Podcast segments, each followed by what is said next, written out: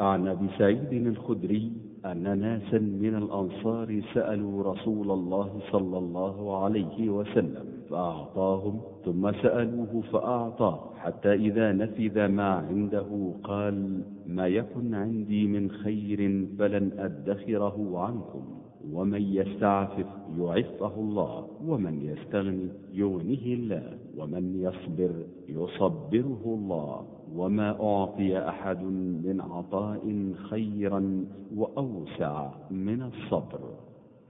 بسم الله الرحمن الرحيم. إن الحمد لله نحمده ونستعينه ونستغفره ونتوب إليه. ونعوذ بالله من شرور أنفسنا وسيئات أعمالنا. من يهده الله فلا مضل له ومن يضلل فلا هادي له. وأشهد أن لا إله إلا الله. وحده لا شريك له وأشهد أن محمدا عبده ورسوله صلى الله عليه وعلى آله وصحبه وسلم تسليما كثيرا كثيرا.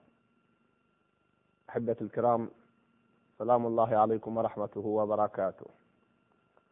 هذا الحديث هذا الحديث الذي استمعنا إليه مع قصر لفظه وعباراته فهو يحوي دروسا عظيمة أحسب أن الحلقة يصعب أن تستوعبها كما ينبغي. ولكنني سأختصر وأركز وأسأل الله التوفيق والسداد والإعانة.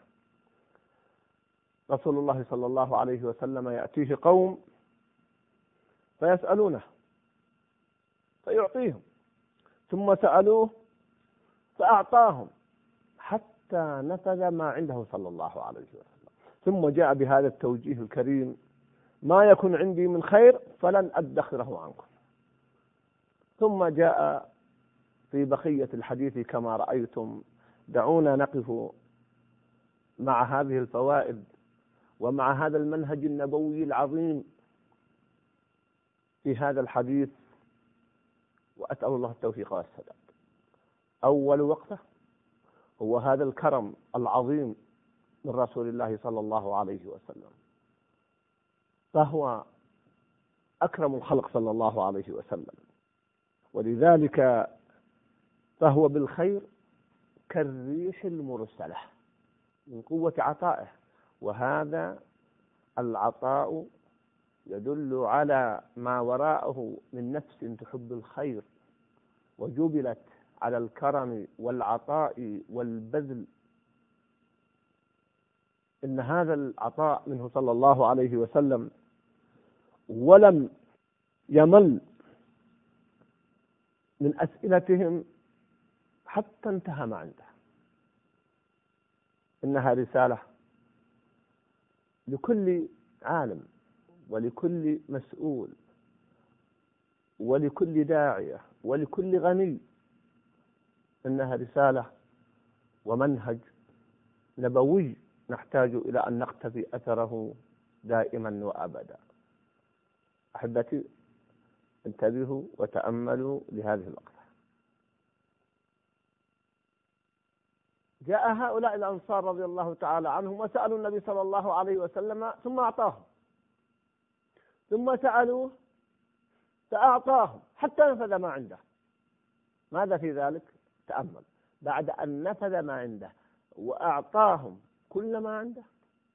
إذا هو يأتي بهذا التوجيه الكريم ما يكن عندي من خير فلن أدخره عنكم. الحديث. أين الوقفة هنا؟ أين اللفتة قال النبي صلى الله عليه وسلم هذا القول. وجاء بهذه الحكم ومن يستعفف يعفه الله ومن يستغني يغنه الله ومن يصبر يصبره الله. الحديث بعد أن أعطاهم وبعد أن أخذوا ما أخذوا. والله إن في هذا الأسلوب بحد ذاته كرم عجيب. كيف؟ لم يقل النبي صلى الله عليه وسلم أول الأمر هذا الكلام ثم أعطاهم. لأنه لو قدم هذا الكلام في بداية الأمر قبل إعطائهم كأنه يعتذر عنهم. وكأنه يقول لهم لا تسألوا. ولكن الكريم لا يفعل ذلك. إنما أعطاهم ثم أعطاهم حتى نبذ ما عنده لم يبقى شيء. هنا جاء التوجيه. أسلوب في التعامل مع النفوس البشرية تحتاج إليه. أخي الكريم أخي التاجر أذكر قصة قبل حدثت قبل سنوات وكنت شاهدا في ذلك المجلس. جاء أناس لأحد الأثرياء. رحمه الله. توفي قبل سنوات. فسألوه. فأعطاهم. وبعد أن أعطاهم شعر أنه أعطاهم أقل مما توقعوا. ولم يكونوا يسألون لغرض شخصي وإنما لمشروع خيري قدموه. فبعد أن أعطاهم قال كلمات لا زلت أذكرها. بين لهم أنه يمر بظروف صعبة وظروف مادية دعته إلى الاقتراض. فخرج هؤلاء ونفوسهم طيبة. أين الشاهد هنا؟ لم يفعل ذلك أول ما جاءوه وقال أنا أمر بظروف صعبة وشاقة و... و... ثم بعد ذلك أعطاهم. يصبح الأمر ثقيل. وبعد أن أعطاهم ما عنده بين عذره كأنه يعتذر عن التقصير. هذا هو الأسلوب. هذا هو التوجيه النبوي. هذا هو التعامل مع النفوس. لأنه ربما لو حدث العكس لاعتذر هؤلاء أو قاموا أو شعروا أنه يعتذر عن إعطائهم.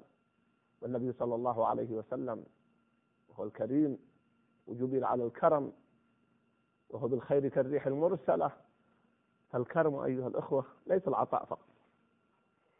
العطاء كرم وأسلوب العطاء كرم وأسلوب الاعتذار أيضا كرم. كلها طرق فالكرم أعم وأشمل مما يفهمه كثير من الناس. نجد أيضا من هذه الوقفات أن النبي صلى الله عليه وسلم أعطاهم ما عنده مما يفنى. ثم أعطاهم وأعطانا صلى الله عليه وسلم ما يبقى إلى يوم القيامة وهي هذه التوجيهات النبوية العظيمة. توجيهات. سبحان الله لا أدري من أين أبدأ وأين أنتهي فيها. ولذلك ألخصها. لأنها تركز على أن تربية النفس المسلمة على العفة والزهد والترفع عما في أيدي الناس منهج نبوي كريم يحسن بالأب أن ينشئ عليه أبناءه وبالمعلم أن يربي عليه تلاميذه إن بناء النفوس على المعاني السامية أولى من إشباع الأجساد وبنائها بالأمور المادية. بالأمور المادية المؤقتة التي تفنى. يا صاحب الجسم كم تسعى لراحته؟ أتعبت نفسك فيما فيه خسران؟ أقبل على النفس واستكمل فضائلها فأنت بالنفس لا بالجسم إنسان. والنفوس الأبية تجد غناها في قلبها.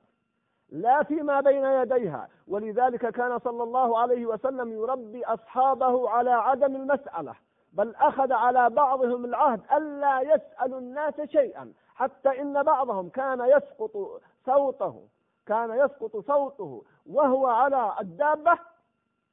فلا يسأل الناس ولا يقول أعطوني إياه وإنما ينزل من دابته ويأخذ الصوت ثم يرجع إلى الدابة. هكذا تربى النفوس. وإذا ربيت النفوس على الأمور اليسيرة استطاعت أن تقوى على الأمور الكبيرة. إن إذا إن النفوس إذا تعودت على السؤال ألفته وهان عليها ما في السؤال من ذل ومسكنة. ولذلك لا بد من الحزم والمبادرة في مثل هذه الأمور والحديث صريح في هذا الأمر كما تلاحظون. ومن يستعفف يصفر الله ومن يستغني يغنه الله ومن يصبر يصبره الله. هكذا يكون البناء وهكذا تكون التربية. ولقد جاءت النصوص الكثيرة للحد من الأسئلة وتضييق الخناق إلا للحاجة أو الضرورة كما سيأتي بإذن الله في حديث قبيصة رضي الله تعالى عنه. ولذلك وصف الله جل وعلا هؤلاء بقوله يحسبهم الجاهل أغنياء من التعفف تعرفهم بسيماهم لا يسألون الناس إلحافا وما تنفقوا من خير فإن الله به عليم. أخوتي الكرام أحبتي بين الإقدام والإحجام شعرة تحتاج إلى عزيمة وقوة. فإذا ترددت بين أمرين وردت النصوص بأن الأفضل أحدهما فأقدم على الأفضل ولا تلتفت للآخر. فستجد عجبا. نعم لا يغيب عن بالنا أن رسول الله صلى الله عليه وسلم ما خير بين أمرين إلا اختار أيسرهما ما لم يكن إثما. هنا الأيسر قد يكون هو الأفضل. لكن في مثل هذه الأمور وفي موضوعنا الذي نتحدث عنه أعرف بعض طلاب العلم مروا بضائقة شديدة فعرضت عليهم مبالغ طائلة بدون منة ولا تبعة فرفضوا وأبوا وتحملوا الصبر ومن يصبر ومن يصبر يصبره الله. وما هي والله إلا سنوات قليلة جدا فإذا الله يفتح عليهم فتحا عظيما. كل الأمور ليس في قضية النفقة. بين الإقدام والإحجام شعرة. بين المواقف العالية والمواقف التي أقل منها. بين المواقف العظيمة والمواقف التي أقل كما قلت شعرة وهي عزيمة. ربوا أنفسكم أولا عليها. ربوا أبناءكم ومن معكم. فإذا ربيت النفوس على هذا الأمر ستجد عجبا. أشجع الناس في المعارك لو سألتهم كيف وصلتم إلى الشجاعة؟ وأصبحوا مضرب المثل في الشجاعة وفي البطولة وفي الإقدام. تجد أنها عزيمة. يذكر عن عنترة. بن شداد العبسي الذي ضرب به المثل في الإقدام والشجاعة. قالوا له كيف عندك هذه القوة والعزيمة على الإقدام والشجاعة؟ قال عندما كنت طفلا وكنت صغيرا وكنت ألعب مع قرنائي وزملائي كان كل واحد منا يعض إصبع صاحبه. فأينا اشتكى أولا فهو المهزوم. يقول فكلما ضغط علي صاحبي وأردت أن أشتكي قلت ربما هو يريد أن يشتكي. فأصبر فأصبر ثم ما هي إلا لحظات فينسحب. فيقول فتعودت منها كذلك في المعارف أذكر أيضا أن بعض الذين يسابقون في النفس تحت الماء. وفي التنفس تحت الماء أي أيهم أطول بقاء تحت الماء؟ يقول أحد طبقت نظرية عنترة. فكلما أردت أن أخرج وضاق نفسي قلت يبدو أن صاحبي كذلك. يقول لحظات ثواني. وإلا لا يجوز أن يضر المرء نفسه. لا يجوز. وقد يترتب على ذلك مفاسد صحية عظيمة. لكن هي عملية تعويد على الصبر. فيقول فإذا صاحبي يخرج قبلي. أحيانا ليس, بين ليس بيني وبينه إلا لحظات. قد تكون جزء من الثانية. هكذا الحياة كلها. بين الإقدام والإحجام عزيمة. ففي معاني الأمور التي جاءت بها النصوص وعرف وتطبع عليها المجتمع أقدم وسترى آثار ذلك في العاجل والآجل. ما أحوجنا إلى هذه المعاني؟ وسنرى والله أثرا على أنفسنا وعلى من معنا. الحديث في هذه القضية يطول ولكنني أحببت أن أبسطها وأن أوضحها لأن بعض الناس ألفوا الذل بسبب البدايات وأقول أختم في هذه النقطة أن القضية في البدايات. فإذا كانت البدايات شريفة وقوية وعزيمة أصبح طبعا وسجية وخلقا. وإذا كانت البدايات رداءة ماذا أدري ماذا يحدث بعد ذلك. أيضا أحبة الكرام من هذه القضايا الحديث عن الصبر. وقد تحدثت عن الصبر عن الصبر في مواضع عدة من حلقاتنا الماضية وأكدت على أن الصبر من أعظم الأمور ولذلك جاء الحديث عنه في تسعين موضعا أو أكثر في القرآن دليلا على أهميته والصبر هو الصبر الإيجابي لا الصبر السلبي لماذا؟ لأن الصبر السلبي يعني ماذا يعني؟ يعني التواكل والدعة والسكون وترك العمل هذا ليس صبر هذا صبر سلبي هذا عجز. أما الصبر الإيجابي فهو العمل الجاد والعمل بحكمة. صبرا آل ياسر فإن موعدكم الجنة. وما يلقاها إلا الذين صبروا وما يلقاها إلا ذو حظ عظيم. إننا نحتاج إلى أن نربي أنفسنا أيضا على الصبر في الأمور اليسيرة. فيهون علينا أن نصبر في الأمور العظيمة كما ذكرت في النقطة السابقة. ولذلك يقول الله جل وعلا لرسوله صلى الله عليه وسلم فاصبر إن وعد الله حق ولا يستخفنك الذين لا يوقنون. وقفة أختم بها هذه الوقفات. يقول النبي صلى الله عليه وسلم في هذا الحديث ومن يصبر يصبره الله. وفي حديث آخر إنما العلم بالتعلم وإنما الحلم بالتحلم ومن يصبر يصبره الله. أريد أن أشير إلى نقطة مهمة أيها الأحبة وهي مع كل أسف بسبب الجهل فيها والخطأ فيها ترتبت أمور سيئة كثيرة وانتشرت عند العوام وهم أنهم يقولون يصعب تغيير الطباع. فإذا وجدوا إنسانا أحمقا قالوا أحمق لا يمكن أن يغير نفسه إلى الحلم إذا وجدوا إنسانا عجلا قالوا هذا لا يمكن أن يكون هادئا ورزينا إذا وجدوا بخيلا قالوا لا يمكن أن يتغير. هذه مفاهيم خاطئة تخالفها النصوص الشرعية والعادات البشرية الثابتة. والحديث نص في هذه المسألة. ومن يصبر؟ ومن يصبر؟ يصبره الله. وفي قصة الأشج لما قال له النبي صلى الله عليه وسلم إن فيك لخصلتين يحبهما الله الحلم والأناة سأل سؤال. فقال يا رسول الله هلما خصلتان تخلقت بهما؟ جبلت عليهما أو تخلقت بهما؟ فقال النبي صلى الله عليه وسلم بل جبلت عليهما.